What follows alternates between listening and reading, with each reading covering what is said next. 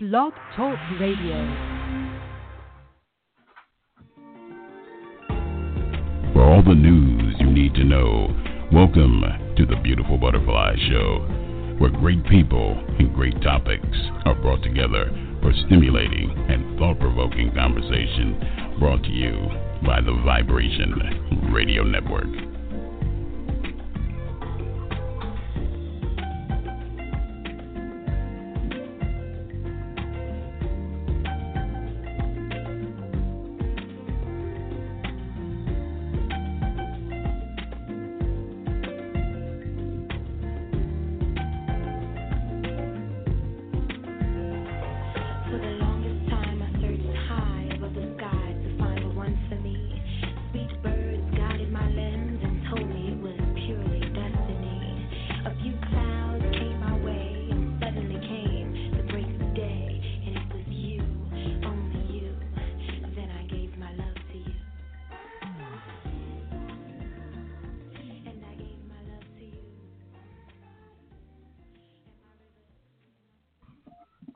Welcome everyone to the Beautiful Butterfly Show. I'm your host Bianca Fly.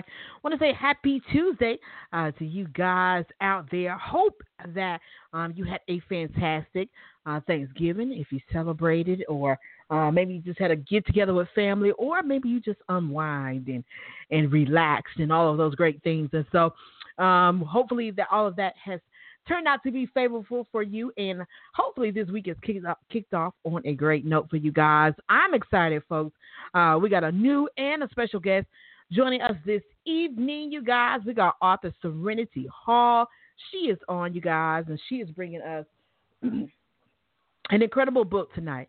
Um, a treacherous hustle uh, she's going to be sharing with us, and man, oh man, it's called a treacherous, treacherous hustle, hitting a lick for uh, the love of a pimp. And this is from the Felicia Blakely story, you guys. And if you guys don't know, man, I urge you to definitely go and watch it. Uh, the um, show appeared, uh, well, the movie appeared rather, on TV One um, a couple months ago. And man, I've just heard so much input and feedback um, about this story, and it really blowed people's mind to, you know, see um, someone experience this. So tonight we are welcoming Sereniti. She's going to come on. She's going to talk about that as well as um, her upcoming books and what people can be in store for.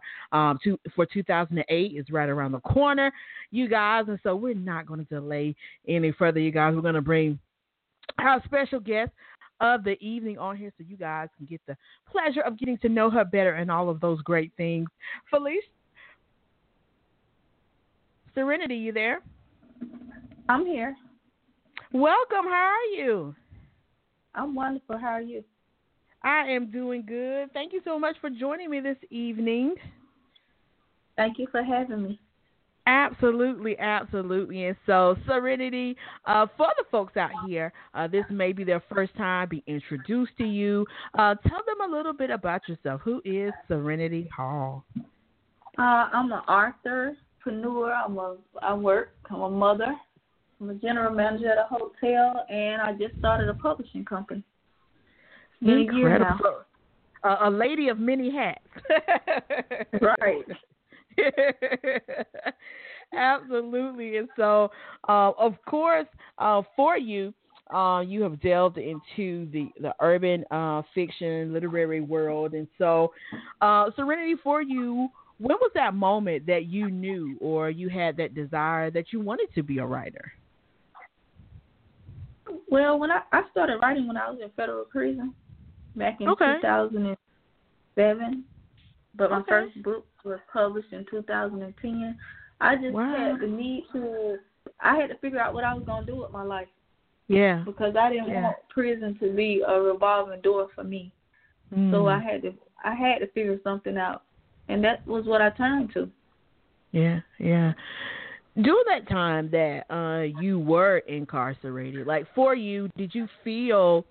Uh, because a lot of times uh, we've had people who have been incarcerated just getting out, and so a lot of times people in there get to those moments where they have those moments of depression and, like you said, not really knowing what they're supposed to do. How did you deal with those moments as far as dealing with you know, feeling feeling that pressure on, okay, how do I how do I change this so I don't end up back here again? What I I did, I read a lot to kind of. Mm-hmm. First thing I did is I I blocked out the outside world Mm-hmm. because you, you mhm. can't do time worrying about what people doing outside. You just Right. can't do it. You drive yourself crazy with that Yeah. first. So I blocked that out. I call home, but not as much as I've seen other people call home because Right. I mean it's nothing I can really do because I'm in prison. Right. Somebody email right. me and say I need to call for my kids and I need to talk to them or something, but be honest, when you're there, the kids have their own life, so they really be doing their own thing. They know you at Right. they'll look for you when they need you. I wrote Right. letters and stuff, you know, to keep in contact, and we had visits. Not as often as as I would like to have them, Yeah. but they were good when we did have them. yeah. So when Absolutely. I come to like that moment of depression, I always I remember when I was young and I used to get into trouble. This is where I get Mhm. my um my pen name from, Sereniti. I used to always recite the Serenity prayer to myself. It kind of Wow. brought me some sanity. I Yeah, always did. yeah. So that's why I chose Sereniti for my pen name also. But that prayer always helped me and carried me through. Absolutely. And I wasn't the type of person where, okay, I'm in prison, so I want to throw a pity party. Because I always Mhm, been a mhm. hustler, number one. Because I'm gonna figure out a way that where I'm, I gotta take care of myself, make things happen for me. Right. So that was the thing that I, I tried paralegal because I was doing that before I went in too, even though I was Right. into other things. So I tried to finish that, but it just wasn't working out for me. And then I found out I spent all this money, and the the Mhm. it wasn't accredited. The school wasn't Right. accredited, so it was Right. just gonna be a big waste of my time. So I put Right. that down and I focused on writing, hoping that someone would pick me up. It's crazy because when I started writing, I just didn't know who was gonna publish this book. I just thought I was gonna do it so I can have Right. a product to present to someone. Right, right, So- absolutely. And so for you, um, Sereniti, in those early stages where you were, you know, finding yourself like going down those wrong paths, and, and now to see where you are now, what do you think led to those moments of going down those wrong paths and, and ending up in federal prison? Well, I'm gonna be honest with you. Like I used to not just talk about this, but it's first it started with my mom and broken relationships that she had. Mm-hmm. She did Mhm. everything she could for us to take Right. care of us. But when you got a bad a man in your life that's bringing you down, like Right, in one right. moment he was awesome, the next moment he got hooked on drugs, and everything just started spiraling down. Wow. We ended up with a family member, and she ended up going to Seattle, Washington for a short period of time, trying to get her life together. And I Mhm. was in and out of youth development center during this time, but so during this time, one of the family members would sexually molesting us or whatever. So I wanted to get myself out of that situation. And I can Right. remember the day where my dad, my dad was in prison during this time, and his sister came to visit me. She came to take me for the weekend. That's what she thought. I had my stuff packed and ready to go. When she picked me up, I never looked back. I just Wow. figured it out on my own. Was my mom hurt? Yeah, but it was like I was not disrespectful to her, but it was to the point where she got tired of looking for me. Mm-hmm. Like she'll come home, she'll come home, and I just started doing my own thing, and then I started dating older guys. So that's what really that that's leaving home at an early age is what really got me into prison. Wow. Take trying to take life into my own hands. Right, right. Absolutely. And, and for you, like with that, now that, you know, being a mother yourself, how important did you learn to make your relationship with your kids, you know, strong like you, you wish it might have been, you know, with your own mother? I I tell them that they can come and talk to me about almost anything. Cause some things, you know, kids just not gonna tell you. You're gonna have to find that out for yourself. Right, But right. we basically have an open relationship, and I told them, even though I may be a little ticked off at what you may tell me, but at the end of the day, I'm still your mom, and I'm the one that's gonna be there to fight for you. So you need to Right. come to me first. No matter how angry I'm gonna be, I'm gonna be angry because I'm a mom. That's natural. Mhm. Right. But let me help you. And still, I find out stuff like they'll do little stuff. My oldest daughter, she'll do little stuff, but it always comes to that point where she got to come cry to mama, and I'm happy about that. I'd rather for her to have to come and do that in the beginning than something really bad happens in the end, and it's out of my control where I can't do anything to help her. So I try to keep them close and keep our relationship close. That's what I do. like me and my mom, our relationship was good. It's just Right. that you get in a relationship with a guy and you trying to do you got four kids, you trying to do everything for your kids. My mom used Right. to get up every morning and walk from one spot all the way to the gas station where she worked there every morning. It was a long walk, but she did it. Wow. But when you come home and somebody done put sugar in the in the uh tank of your boyfriend car, this was later Wow. after that when she got Wow. a boyfriend. But before that, they cut he cuts up her furniture and cut the plugs off of the, you know, the irons and refrigerators and stuff like Oh, that. wow. And we Yeah. sit there and watching TV, and they throw something through the window. They get a little disturbing. And she just really Wow. couldn't take it no more. So we had to Right. go with our grandmother for a little while till she get herself together. I was Mhm. a little angry at first because being young, you don't understand. All you see is that okay, my mama just up and left. But as I got older, I see why she had to do it. fast forwarding to the process of um, dealing uh, with all of this, and, and you mentioned something very important about um, making sure that you don't worry about what's going on on the outside. You know, while you're in there, and you hear a lot of people, you know, who are really affected. You know, they're trying to keep up with, okay, who's, you know, who's the boyfriend with, who's the, you know, who's the wife with, all of these things, or what's going on in their family. When did you learn that you could you couldn't worry about what was going on on the outside? You just had to work on yourself, you know, because you were on the inside. Well, first thing, as far as the boyfriend thing is concerned, being on the outside before I went in, one thing I know, and people may put it in their head, when you go to prison, you don't have no boyfriend. You don't. Mm-hmm. If you do it Right. somebody else's man too, I mean that's Right. just the reality of it. Right. So I had Right. to face that, even though I went through the motions of being mad with him and arguing with him in letters, arguing with him through court links and stuff like that. I knew, Mm-hmm. like in my heart of hearts, I knew like he he ain't just mine. He ain't like he waiting on me to come home. Right. You know what I'm saying? But they expect for women to wait on them when Absolutely. they in. They expect for women Right. to bring their life to a halt and just Right. wait. Like life's Very not true. stopping for nobody. It don't matter how much people be like, "Oh, I'm gonna wait on you. I'm gonna be here for you." Right.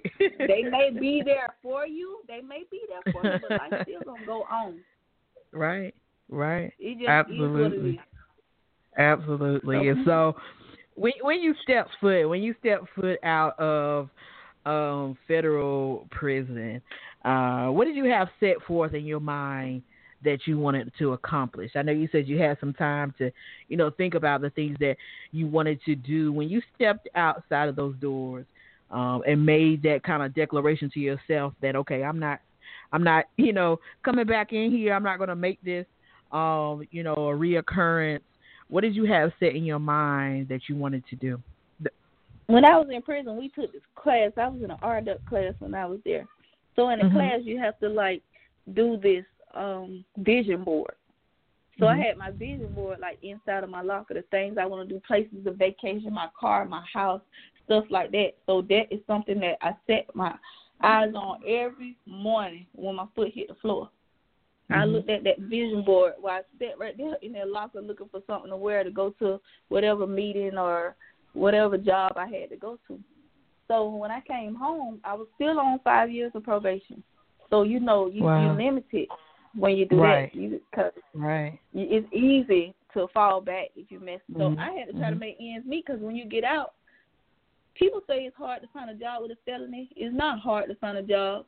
You just got to work. You got to put the work in and get it. The thing is, you may not make a lot of money, but as long as you have a job, you're good. What I did, I got two jobs.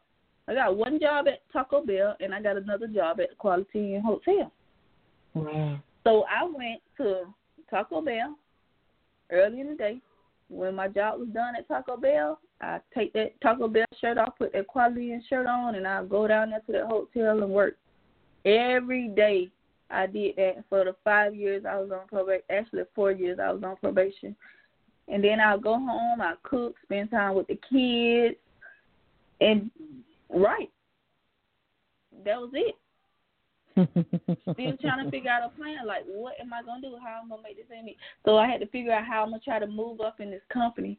And then we end up getting. I started doing breakfast in the hotel. We end up getting another manager there, and I worked with him for a little while. And I guess he saw my potential. So he came to me one day after his assistant general manager was messing up, and he was like, "You want the position?" And I was like, you know, it felt kind of funny because I had been working with this girl, but she wasn't doing what she was supposed to do. And I was like, yeah, I want it. But you know how you never thought you'd get it? Right. Like it was right. like I couldn't believe it, but I was like, yeah, I want it. So I took the job, and then after that, they I went on to take the host test to be a general manager, and here I am now. Wow. Awesome. Absolutely awesome. And so You got to Um, stay so- focused. absolutely, absolutely, and, and I love that you said, you know, because you hear you hear where a lot of people get out of prison and they're like, you know, when you got a you know felony or whatever, it's hard, you know, to get a job, but to hear you say you can get one, and I think for a lot of people. You can get one, but sometimes it's not always going to be the job that you would like at first. You know what I'm saying? And so, and I think that's what get folks is that they you know they they want those fancy jobs but they don't realize like you said you got to work you got to work even maybe Right. even 10 times harder than you know other people you know just because they know that that's on your record so you got to work hard to you know boost yourself up to the next level and And you know speaking of go ahead go ahead No, this is the thing. Like when I came out, they both the jobs was paying minimum wage, which is seven twenty five here in Georgia.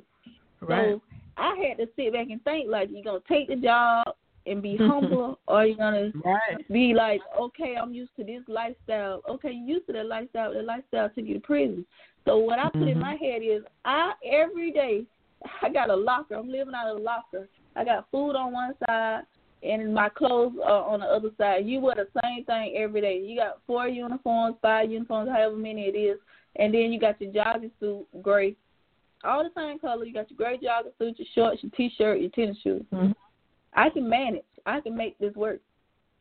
I ain't need no clothes or none of that. I want to help take care of my kids. I put them uniforms on, come home, take a bath, put my night clothes on, and that's it. Got to improvise.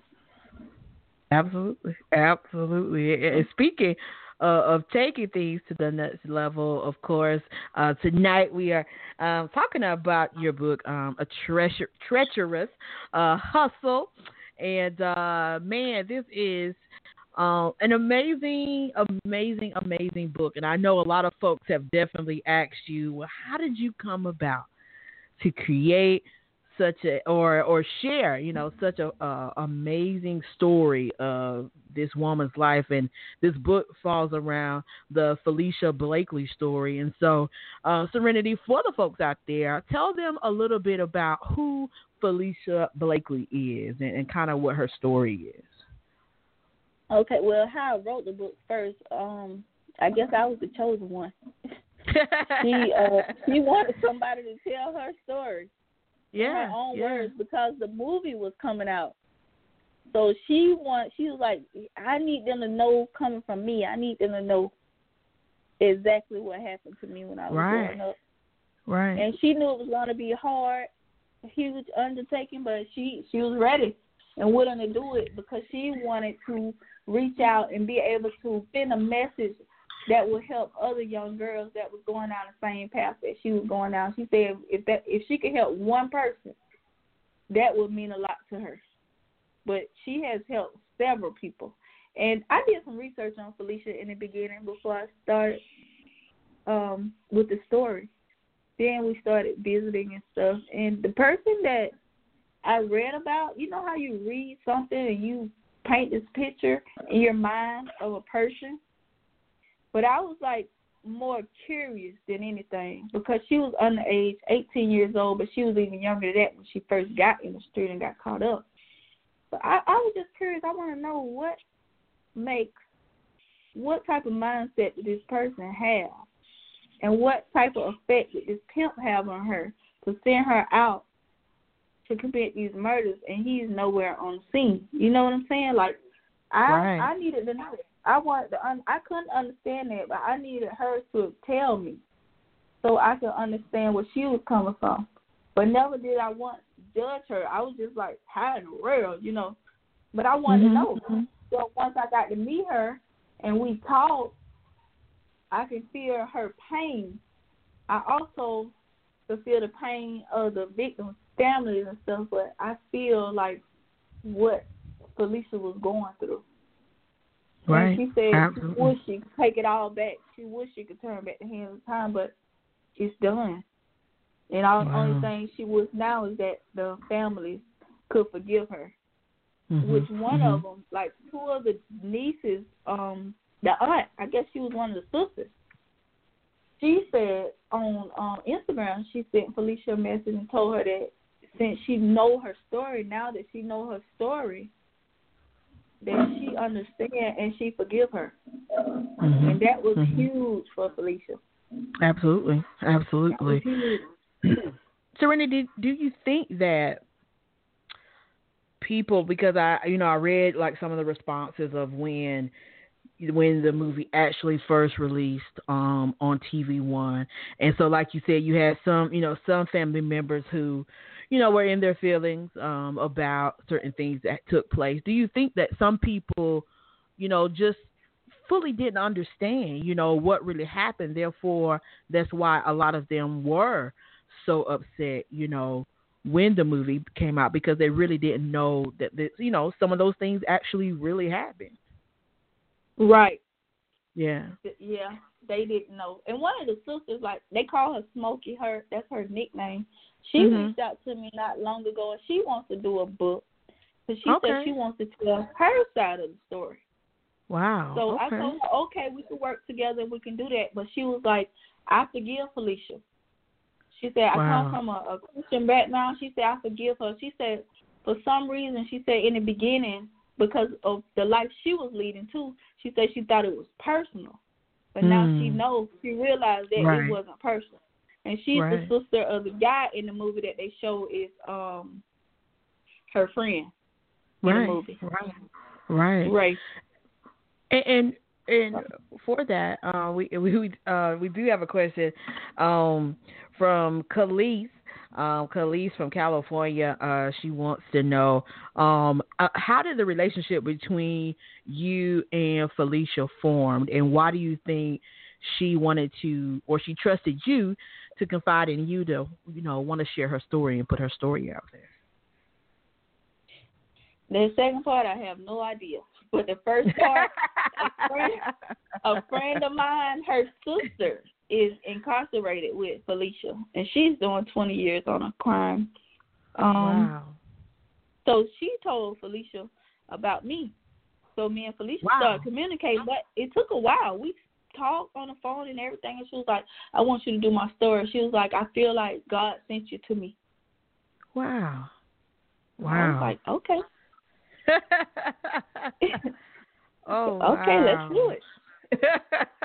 And so once you once you got into this Sereniti and once you started doing your research on Felicia and you know all of the things that took place with her because for me just watching the movie alone I was just shocked. My mouth dropped. Okay like okay wow.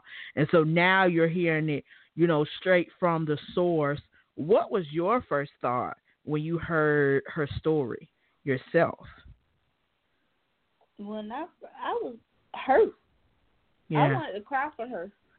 I Yeah. really did. Yeah. And it's like some of the things in the story. Like she would write me stuff that, cause she had to tell me the whole story. Me and the editors. So the things that she would write, I was like, I need to hear her tell me this.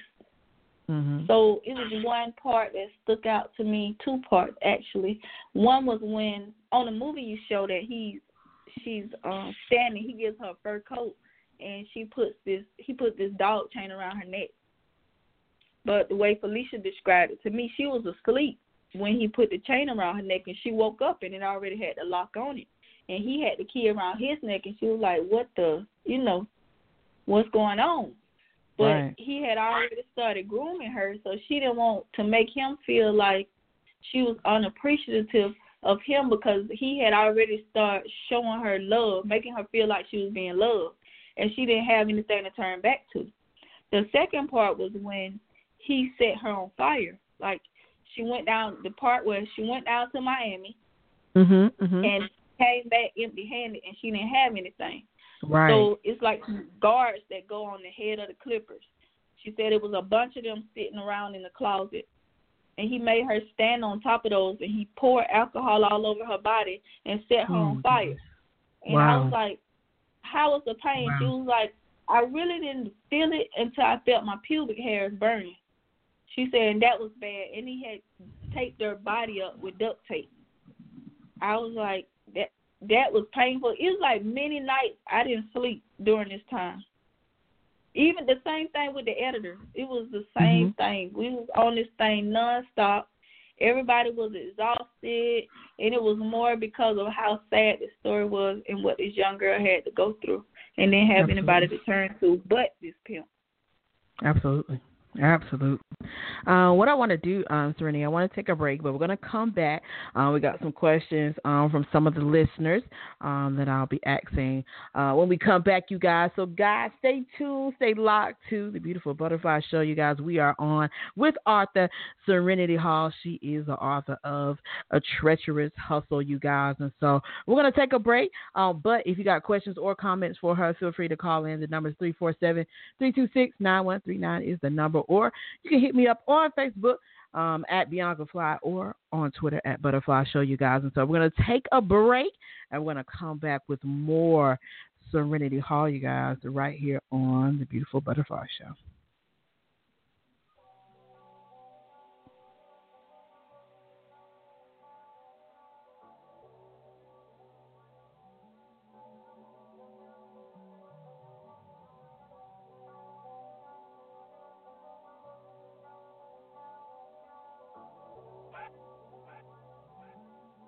My team, Mike. My team, Mike.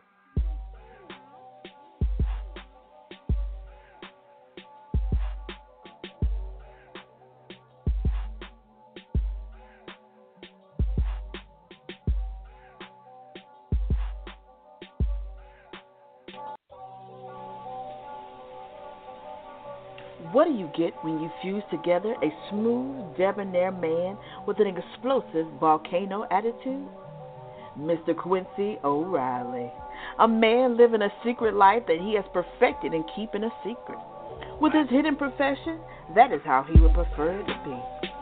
Who doesn't like the element of surprise? A true businessman by day and mysterious man by night. Will he be able to maintain the two without getting caught?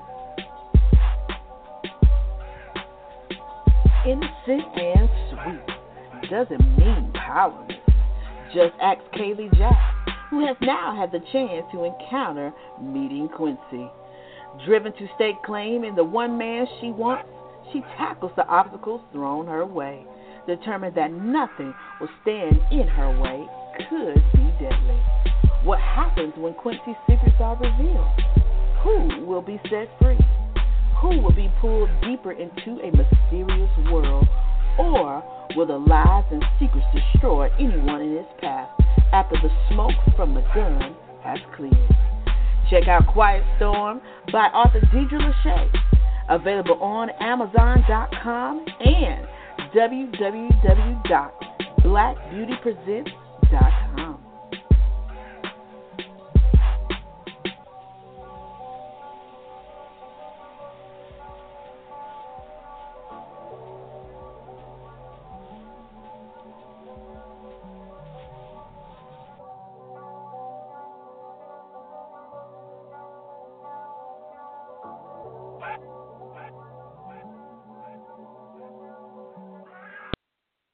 And welcome back, everyone, to the Beautiful Butterfly Show.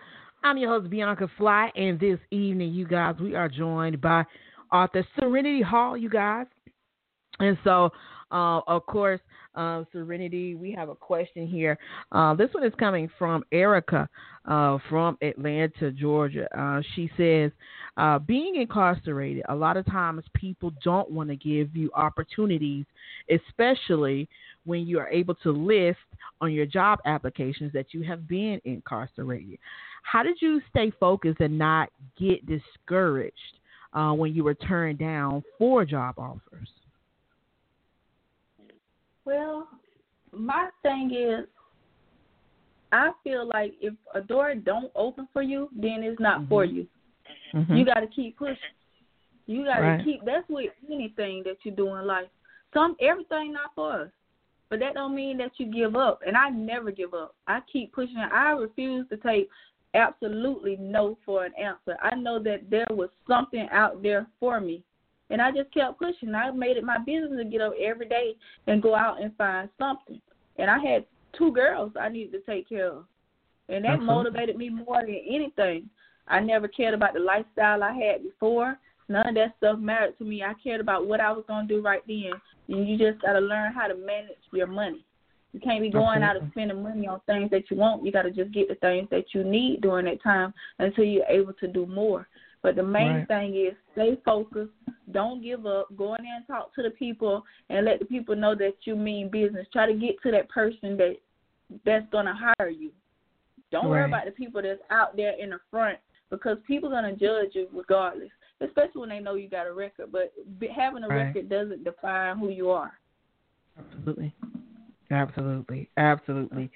Destiny uh, from Alabama, she says, "What personal lesson uh, did you learn while being incarcerated?" The personal lesson I learned while being incarcerated is that fast money go fast, and it's a large price that you have to pay for it. It's, mm. it's not worth it. Absolutely, absolutely. Sereniti, what what are your thoughts on? Because we look and we see, um, especially a lot of women um, getting caught up, as you know, in, in the materialistic aspects. You know, uh, of course, the saying now, you know, they gotta, you know, chase chasing the bag, get the bag, get the check, all of these things, um, and wanting this fast lifestyle in this fast, quick, easy money. What do you what do you say to girls um, who are on are on that you know that level, that mindset right now? The first thing I say to those girls is that they get this stuff by what they see. Yeah. So yeah. they seeing the stuff on TV and they thinking that these girls became a success overnight and all this stuff is just is just gonna be easy and it's going right. to come easy to them. But I can promise you that these girls had a price to pay, and you never know what that price is. Well, are you willing right. to pay that price? Like Felicia, she wanted the same thing. Right. She was looking for fame, fortune, and love in all the wrong places. And you right. see where it ended her up at. Everybody is not going to be successful trying to reach to the top easy. Because right. we, if you want to be real, a regular job is not going to get you there fast. You got to have some goals and you got to have a plan to get to the top. I think they need to just see that stuff for what it is. They got to really, really pay attention to what it is. It's all entertainment and show.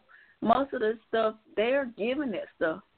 I heard a celebrity say that they had to return a chain that they, was loaned to them. I'm not saying some of them don't they don't buy that stuff, but right. somebody said they had something that was loaned and they had to return it. Do you think regular people gonna be able to go and just afford a million dollar chain, even a hundred thousand dollar chain?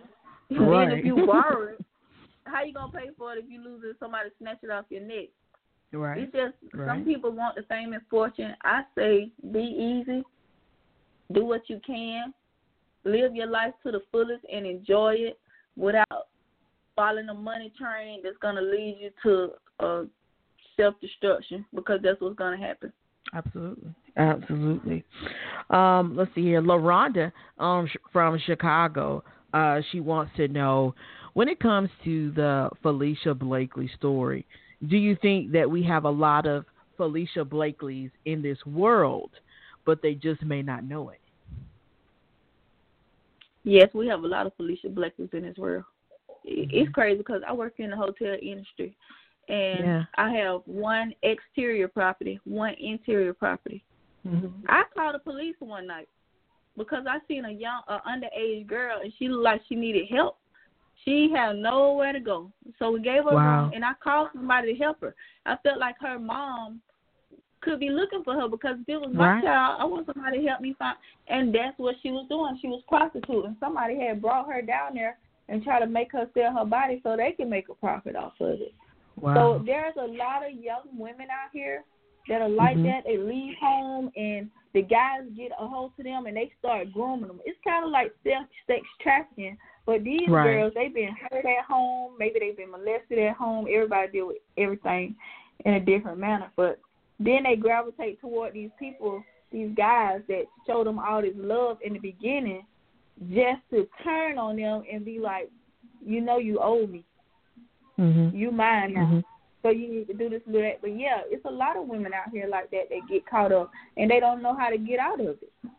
Right. They in too deep at that point. Or they Absolutely. so scared because these guys are threatening them and their families if they leave. So they don't know Right. what to do. And then the families give up on them. When somebody comes to you, a young girl come to you and they tell you they really, really need help, whether they've been in the street or not. Everybody falls sometime, but they're gonna need somebody to help pick them back up when they need that. Absolutely. Absolutely. Absolutely. Absolutely. Uh, Christina uh, from Delaware, uh, she says, You being a mother and a mother of daughters, uh, what are some important life lessons that you have taught your daughter uh, since being released from prison? I taught them easy money don't come easy as they Mhm. think it does.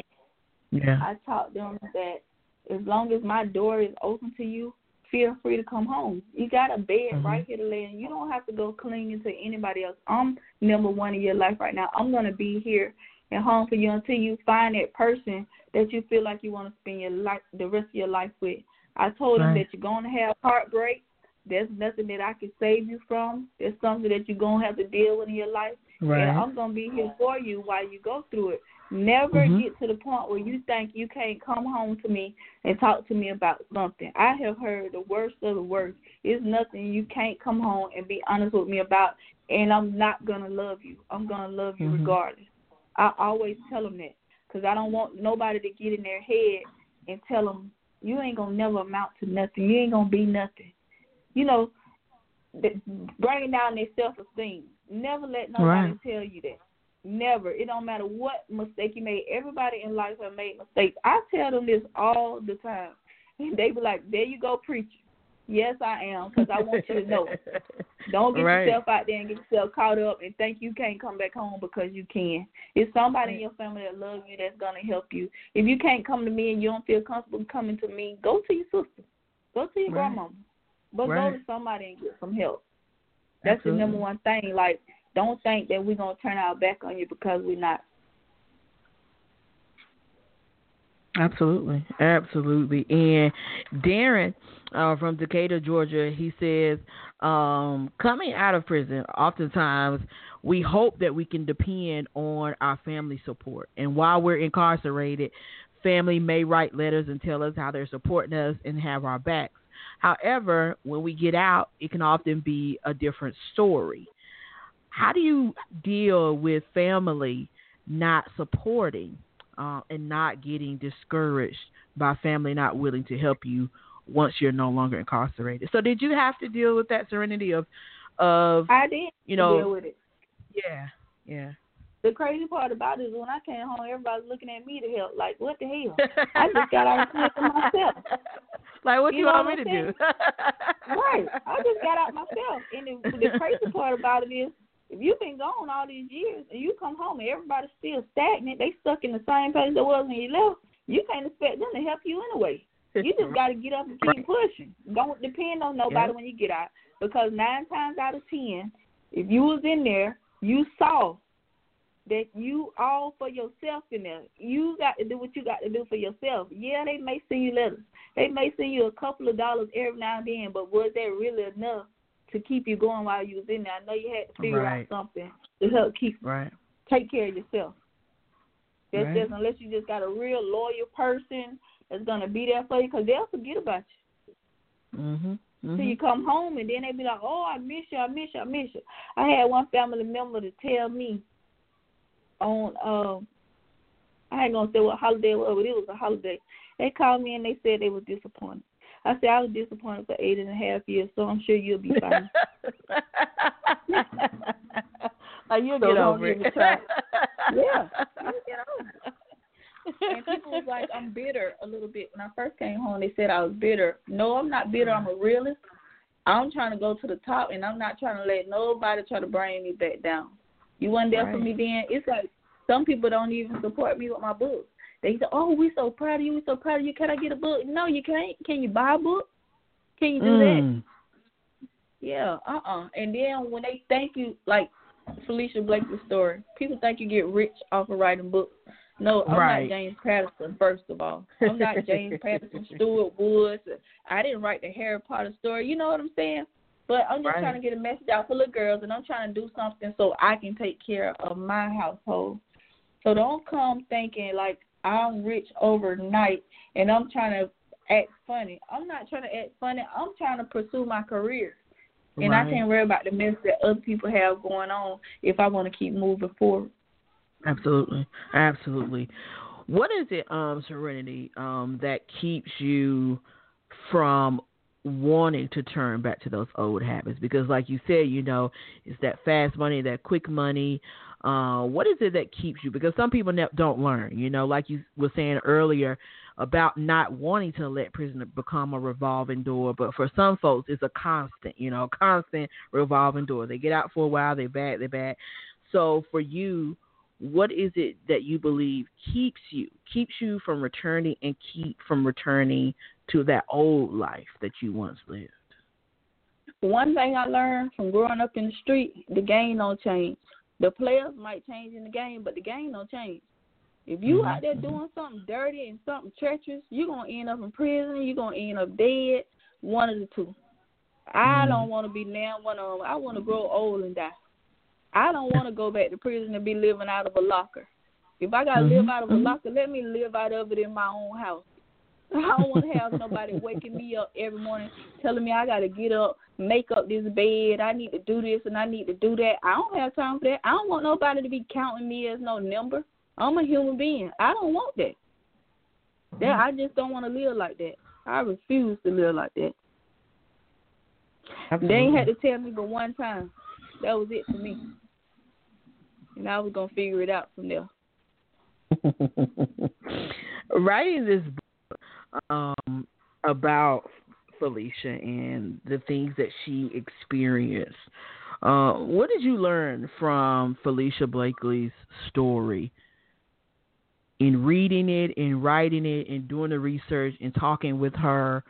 What did you learn um, about the way of life through Felicia Blakely's eyes? First thing I learned that I probably could have been Felicia myself. Like at a very young age, Felicia was Mm. Right. molested. But right. in that token, even though my mama went through the things she went through and she had her own problems, she was there, Mhm. you know, and I didn't even tell her. But she was still Right. there. She wasn't like absent.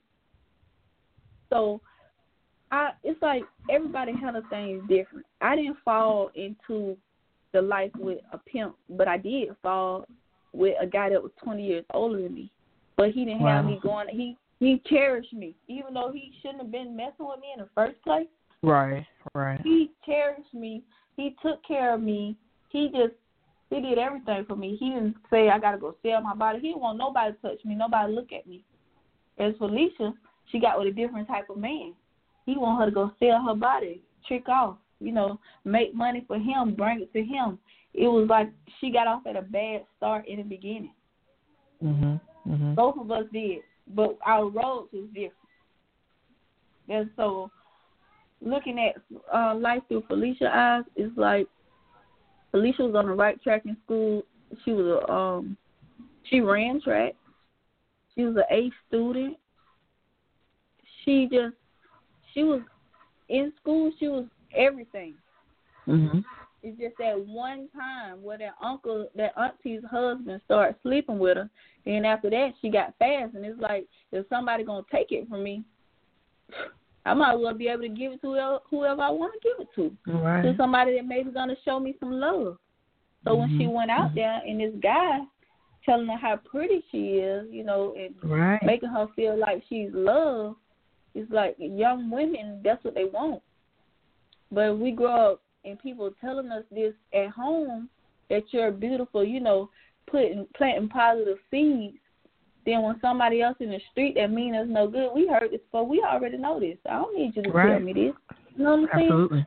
So Absolutely. it's like looking through Felicia's eyes were starting in the beginning and ending up where she is now is like it's devastating. I know for a fact that she's living her life and she's doing positive things now and reaching out to help other girls, but it's still that hurt and feeling in there Right. that she Right. ain't never gonna be able to get rid of. Like she said Mhm. to me in visitation one day.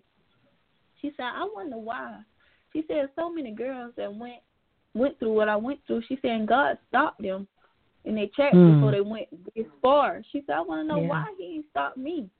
Why didn't he Mhm. do something to intervene and stop me from going it going this far?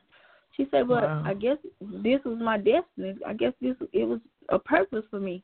Maybe I'm supposed to be helping these other girls and trying to send mm-hmm. out a message to them. You know, you got to try to find a positive in everything. Absolutely. So that Absolutely. little bit right there helped keep her going. Absolutely. But Absolutely. I still feel the pain for her. Like a lot of people Definitely. threatened me. A couple people threatened me, said, "How could I go see a murderer in prison? Mhm. How would I feel if somebody they was on my Instagram page and they put a comment by my kid and my um stepdaughter and they was like, What if somebody killed one of these kids that uh you care about? Wow. Would, would you write that story? And I told them, Well, I guess I wouldn't be the one to write that story, somebody else would be writing it. Hmm. But the thought of it is not that I don't care that people lost their lives, but it Right. still was a young girl. They looking at Felicia now as thirty four year old woman. It's still Mhm. a young girl that went Right. through something. Right. These older guys were out paying for her body. How do you think she feels? Mhm. Mhm. And I think You, you know, I think a young girl. and I think that that's where it it kind of a light kind of went off within me because I think, like you said, people perceived as okay, well, she did, you know, committed this, you know, horrible crime and and all of these things, but people didn't take the time to really maybe see all of what she endured leading up to that point. You know, I think for Right. a lot of people, which is anybody, you know, if if you go through so much, there's always that boiling point. There's always that point where it's like, okay, enough is enough. You know, and some people, you know, do wild things. Some people kind of lose their mind. All of these different things. And so I think if people actually took the time to see what led up to, and it's not excusing, you know, what she did or whatever, because like you said, people did le- did lose their lives, but you know, the fact that she endured a lot you know she endured a lot um through those times and you know it's not always for us you know to judge you know how people handle things because we don't know what we would do you know if we were faced Right. with those type of situations and so um i'm definitely glad um that she um you know has chosen to share her story i'm glad that you know you guys were and uh, you were able to put out uh, this incredible book, uh, which is um, available on Amazon. And so you guys know that Christmas time and all those great things are around the corner. Uh, so now is a good time to go and purchase uh, this book and all of those great things. And so uh, Sereniti uh, 2018 is around the corner. Uh, so, what can we expect? What can the readers expect from Sereniti Hall um, in 2018? Well, in 2018, right now, I'm promoting my authors from my publishing company, Seven Figure Publications. Most of Mhm. the authors that I have are incarcerated, so I'm trying to help give them a voice and help them out. So the first book, well, 2017 we have Murder Breeds Mayhem coming out by um Pierce Anfield. But at the top of 2018, Felicia has written her own novel, which is titled "When What God Has Ain't Good Enough." It's kind Wow. of based off like her story, but it's um where the young girl gets caught up with the two guys, the, Mhm. the hustler and then a preacher, and then he they take her down the road and she got to figure out where she gonna land at. She got to make a choice. Wow. Wow. that book is coming, and we also have Felicia writing um, "Life After Life," which, and I have to stress this because this is the Felicia like you know, right after you get sentenced and you go in, you're bitter, Mhm. you're going through all the Uh-huh. emotions Yeah. and stuff. So life Yeah. after life, and we titled that because she got life. So it's how Mm. she's dealing with life after prison. So that's Mhm. what that book will be coming out too in um 2018. And we got a few other authors. Bella Hosa, she's coming out with one. She has life in prison. Uh, Tamika Lawrence, she's coming out with one. She also has life in prison. Most of the girls are lifers, so and they Mhm. reached out Mhm. to me. So I'm just trying to reach back and trying to help them. You know, everybody need a chance. That's what I think. Absolutely. Absolutely. So I just try to be there for them. Absolutely. And for some people, you know, that's all they need is that opportunity uh, for somebody to give them that chance, you know, to kind of get their foot in the door. Um, and you never know what roads, you know, that can lead to just by giving somebody um, an opportunity um, that they that they never had before. And so um, I, I'm definitely looking forward uh, to reading uh, all of these awesome books that you have um, coming out and in the works for everybody. And so, um, of course, uh, for you, um, writing, writing and sharing other people's story and so forth. What are your What are your goals as far as being a publisher um, and and publishing other authors as well as creating your own books? Uh, what is your ultimate goal for yourself and your brand? My ultimate goal is to build an empire Mm-hmm. and to put out quality books. I had two books that I did in the beginning when I started writing, which Feenin' Mhm. and Phil. Still Feenin', I wrote up under uh, Wahida Clark because she signed me in the beginning. Yeah. She's the one that gave me a chance. So I just redid those books. So she's gonna be releasing Feenin' and Still Feenin', and they're street novels, and it's it's it's fiction, but it's based around true stories. Also, I have uh, Trace of My Blood. Same thing with that. All the books that I write, they're based around Right. true stories, even though they're fiction for entertainment. But I, yeah, I plan on building an empire, and I plan on being a voice for these ladies that are in prison. They won't be the only Absolutely. people that I be publishing, but I just want to be that voice for them. Even though they had a life in prison, they can still can do something productive with their life instead of just sitting in and rotting away. I mean, Absolutely. do something. Keep yourself busy. You know, keep your mind fed, and then just give somebody else something that they can enjoy that's coming from them. Absolutely. No, no need to sit around and waste time. Absolutely, and, and I think that's the thing. I think um, I, I remember hearing a, a couple um, guests that we've had on the show who have been incarcerated, and they talked about how you know staying busy um, during those times is the best thing that you can do because you know, as people say, you know, an idle mind is the devil's workshop, and so you have Right. those moments you know where that depression can sink in that that loneliness and and that leads to other things you know suicide attempted cus- suicide all of those things um that that run through people's heads you know when they're in those situations and so being able um to you know give people a chance to share their story or to just share their talent you know it's so much talent um, uh, with people who are incarcerated. A lot of people, you know, have no idea how many talented people are actually, you know, in prison. Some of them are in prison for stuff, you know, that they didn't do. Uh, you know, some are are in there for stuff that they did. But however, you know, there are very talented people, and like you said, they just need someone to give them that opportunity um, to to share their talents with um, everyone. And so, um, of course, let's see here, DeAndre uh, from Ohio. He wants to know um, if your publisher publishing company is looking for any more um, authors, and how do the, people go about submitting their information to you? Yes, we are looking for more authors. We're taking authors every day. You can go on the website. Www.sevenfigurepublications.com. Also, you'll have my phone number on the website and my email address, so you can email me, and I will answer the phone and I will return your email. All right, awesome, you guys. And so, uh, for the folks out here, Sereniti, um, tell them where they can go to uh, a treacherous hustle.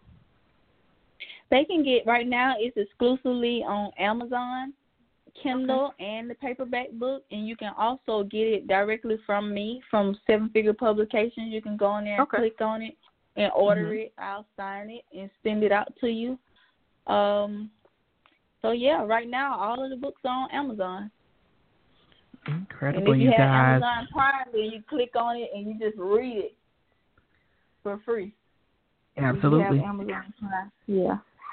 Absolutely, and so of course, uh, Sereniti, I definitely want to thank you for for coming on here this evening and sharing your story and being uh, just so open and transparent and, and, real about the things that you have endured and, and where you are um, in your life right now. And I definitely uh, look forward to having you back on again, especially uh, next year, so we can discuss these new books uh, that you have in the works, and as well as, as get some of your authors on here. We would definitely love to have them. And um, for the folks out here, uh, Sereniti, what would be your words of advice to those upcoming writers, those aspiring authors? What would be your words of advice that you have learned thus far by being in the literary industry? Stay focused be determined. Work hard. Don't give up. Don't let anybody shut down your dreams. Always remember somebody else's journey is not yours. You have to follow your own journey. Don't worry about what the next person is doing because then you'll lose sight of what you're supposed to be doing. Absolutely. That's what I do. I, that's what I live by. Everybody Absolutely. competing. I don't have time to do that. I'm gonna go out there. I'm gonna push my author. I'm gonna push myself. And I feel like what God got for me, that's what He got for me. Absolutely. Absolutely, absolutely agree. And so, uh, Sereniti, for the folks out here who want to be able to uh, connect with you as far as social media, uh, tell them how they can uh, and where they can go about uh, connecting with you at. On uh, social media, Facebook, I'm on the Arthur Sereniti Hall. I have a, a like page on the Arthur Sereniti Hall. Instagram is Sereniti Hall, and Twitter is also Sereniti Hall. Or you can go to the website www.serenitihall.com or the publishing website sevenfigurepublications.com. Absolutely, absolutely. So you guys make sure you go and support uh, this awesome author, and I'll be putting the link up as well um, on the Beautiful Butterfly page on Facebook and the Bianca Fly page on Facebook, so you guys can purchase those, uh, get you some good reads in. Um, this month and so forth. And so, once again, uh, Sereniti, thank you so much uh, for coming on here. I appreciate you taking Thank the time to join me.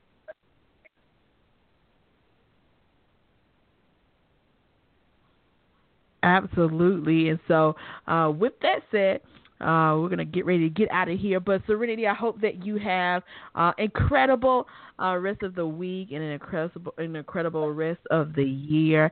And I look forward to talking with you again soon. Okay, thank you. Thank you. Have a good one. You too. Bye bye. Bye.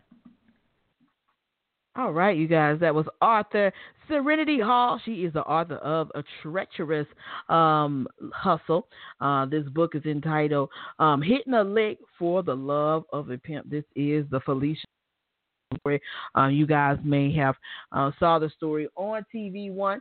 Um, and so this is the book um, that Felicia Blakely herself has been able to connect with Sereniti Hall and connect with her and share share her personal story and her journey, you guys. And so, uh, what we're going to do is we're going to take a little break, but we're going to come back and I'm going to tell you who's coming up this week on the Beautiful Butterfly Show.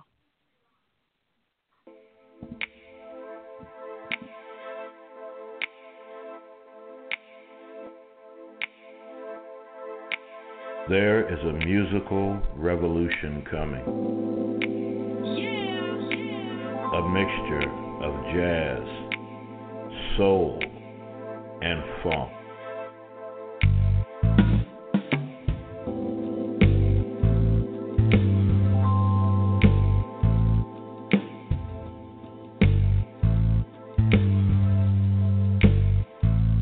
Topped off with the lyrical precision of the spoken one, Mr. Arestus Ade. Days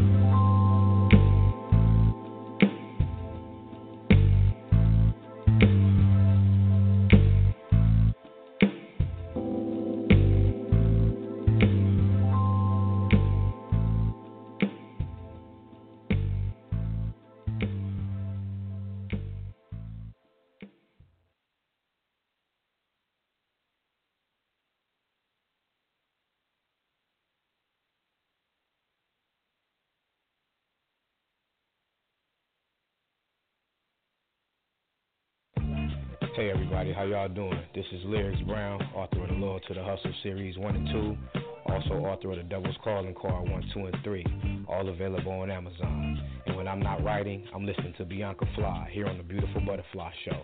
Y'all be easy.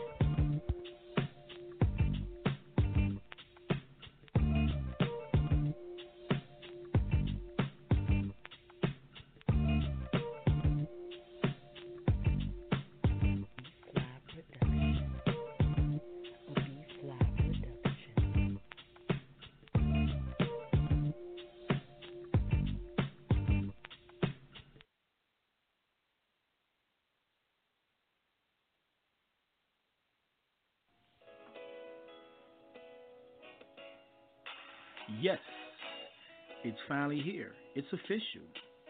Signed with Universal. Miss Renetta Mays with You Got Me Open. Live from Flame Studios, Vibration Radio, Taylor Kennedy Media, and of course, YourRadioNetwork.com. Buy that. Cop that. Hell, I don't care if you burn that, but just support that. Miss Renetta Mays, You Got Me Open.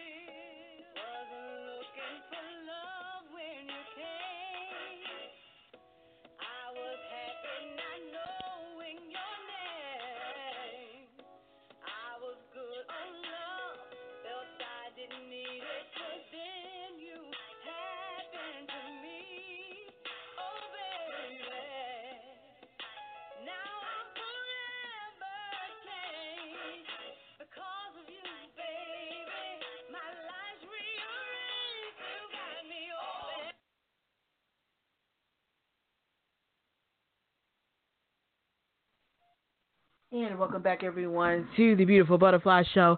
I'm yours, Bianca Fly, and big shouts out to Sereniti Hall for coming through and sharing um, her phenomenal testimony and story with us, um, as well as sharing her incredible book, A Treacherous Hustle, with us, you guys, the Felicia Blakely story. And so, of course, uh, you guys know that we're normally on Tuesdays and Thursdays. However, uh, we got a show coming up this Wednesday. Yes, y'all. November 29th at 6.30 p.m. Eastern Standard Time. We've got uh, Vice um, Moses Johnson. She's back, you guys, and she's going to be talking about her production. That's right. She is putting on a stage play um, based off um, of her book, uh, which she came on and shared with us, um, Still Miracles. And so now she has um, created a magnificent um, stage play and production behind this book. So she's going to come on and share with us about that production, let you guys know how you can have the opportunity to see it as far as ticket information, all of those things. And so make sure you join us tomorrow at 6:30 p.m. Eastern Standard Time right here on the beautiful butterfly and so that's what's going on this week, you guys. And don't forget, you want to be a guest in 2018, now is the time to start submitting your information to our booking um, personnel. So make sure you send that information to the with just the letter B fly show at gmail.com. Let us know um, your information, how you want to be a guest on the show, all of those great things, and we will definitely make it happen. So, once again, make sure you guys go head on over to Amazon and check out uh, Sereniti Hall's A Treacherous Hustle, Hitting a Lick for the Love of a Pimp, the Felicia Blakely story, you guys. And so, with that said, folks, uh, we're going to get ready to get out of here. I am Bianca Fly, and I'll see you tomorrow, same time, same place, right here on the Beautiful Butterfly Show, you guys.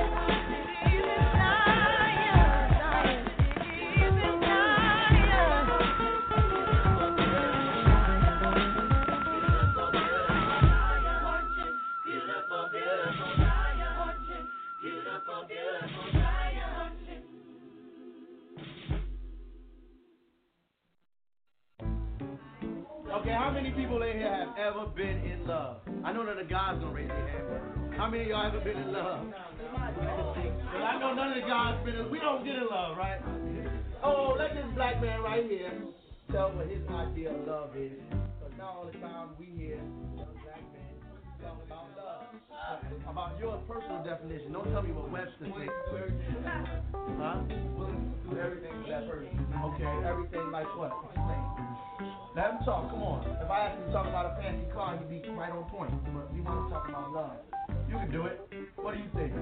You said you love somebody. You should know why you love them, right? The way they act. Uh huh. The way they carry themselves. Stuff like that. Okay.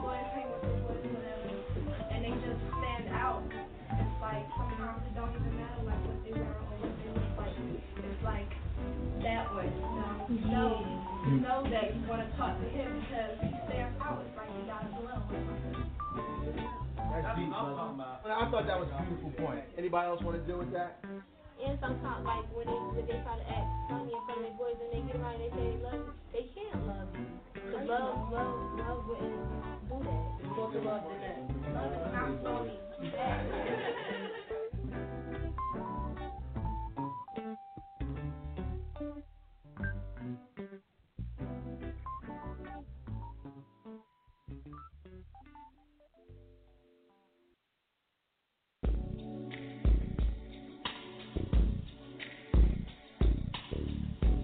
Beautiful Butterfly Show would like to thank you for tuning in. Please be sure to follow us on Instagram. That's at Instagram.com forward slash The Beautiful Butterfly Show. Also on Facebook.com forward slash The Beautiful Butterfly Show. And last but certainly not least, you can also catch up with us on Twitter. That's at Twitter.com forward slash the Beautiful Butterfly Show. And thank you once again for tuning in on behalf of the Vibration Radio Network.